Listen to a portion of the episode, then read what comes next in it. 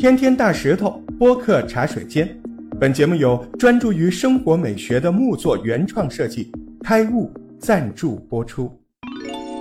嘿，你好，我是大石头。每天听一听也挺有趣的啊，但今天我讲的这个话题，我都不敢讲。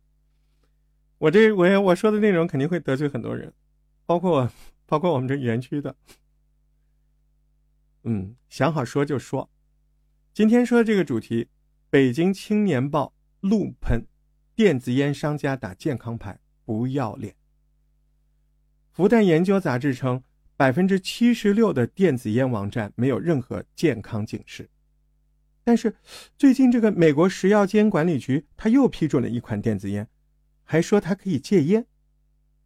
这么多争议的背后真相是什么呢？今天我们就把电子烟的真相跟你闹了清楚。一定会有人想让这条声音消失，所以你记得评论、点赞、关注、转发给你关心的人，对吧？特别是在用电子烟或可能未来会买的人，一定要转给他。根据统计，我国现在电子烟的使用者数量已经突破1000万了。大部分人当初购买电子烟的理由，你绝对猜不到。他们很多人都是为了戒烟，或者是自己爱人戒烟才购买电子烟的。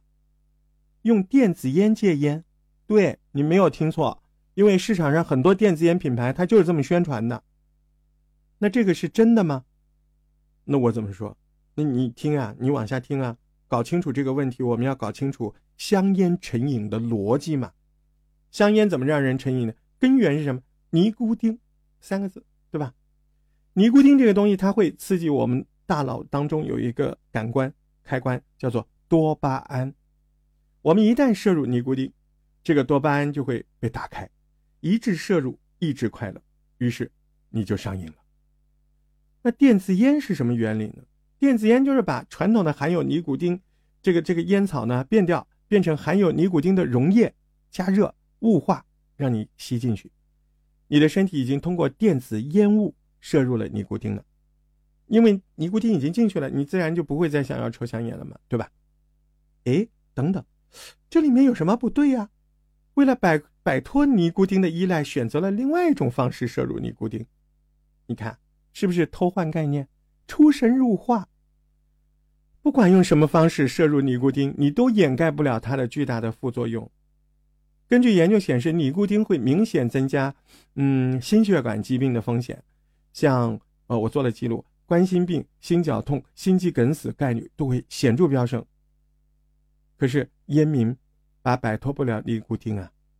这个时候如果有人来告诉你啊，电子烟可以戒烟，这个好，比卷烟健康，那年轻人就很难拒绝这样的诱惑，对不对？你要知道电子烟有多暴利吗？某个知名的电子烟品牌电子烟烟弹就售价33块钱，但是它的成本呢6块，利润率多少？500%。刚才提到这些个电子烟的品牌啊，2019年全年营收 15.49 亿人民币，它比前一年整整膨胀了 11.7 倍。你要知道，为了利润，这些电子烟品牌就会避重就轻啊，说自己没有焦油，没有一氧化碳。对，电子烟确实没有这个。但是你有别的呀，电子烟的烟油主要成分尼古丁，你敢说没有吗？你不但有尼古丁，你还有丙二醇、植物甘油，还有各种调出味道的这种香基。根据复旦大学电子烟对青少年健康影响研究报告里面指出，说这些成分啊，这些化合物的成分在加热的时候就会改变性质，变成什么呢？变成双乙酰、苯甲醛，这些都是明显对呼吸道有害的物质。丙二醇也是很容易在加热状况下变成什么？醛类物质。什么是醛类物质？甲醛嘛，甲醛就是醛类物质，就是毒啊。前两天，世界卫生组织的官方账号正式发文，电子烟有害，而且没有证据证明电子烟可以帮助戒烟。所以说到这儿，你还觉得电子烟无害吗？你要知道，为什么我今天要来做这个节目，可怕的是什么？可怕的是我们现在中国电子烟使用者未成年人的比例正在越来越高。那玩意儿啊，小塑料杆彩色的啊，挂在脖子上好像挺时髦啊，抽抽好像也不用点火，对吧？青少年很多啊。国家卫健委发布的《中国吸烟危害健康报告2020》里面就说了，我国吸食电子烟的主力人群集中在15岁到25岁之间。虽然国家明令禁止向未成年人出售电子烟产品，但是你看实际操作当中，你售卖电子烟商家，你会查看顾客身份证吗？你不会，对不对？你会也怎么样？他会叫他朋友去买。这几乎成了一个无解的难题，你只有管控烟草一样管控电子烟。好在我们现在走出了这一步，禁止网络销售电子烟了啊！现在也逐渐的严格禁止电子烟做广告了。深圳还专门开设了处罚的罚单。在这里我还是想说，成瘾依赖性的物质普遍都不是什么好东西。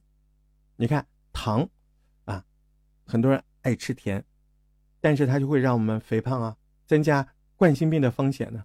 酒精、槟榔都是致癌物质啊，所以烟草、电子烟当然也是。这些呢，都曾经被商家卖力的宣传，让你上瘾，让你不断的消费，去支撑它的高额利润。我们消费者凭什么要用我们自己的健康、金钱去帮这些无耻的商家创造他们的神话呢？觉得我讲的有道理的，把这个节目转给那些正在抽电子烟的，或者有可能要去购买电子烟的未成年人，让他们知道这是不好的。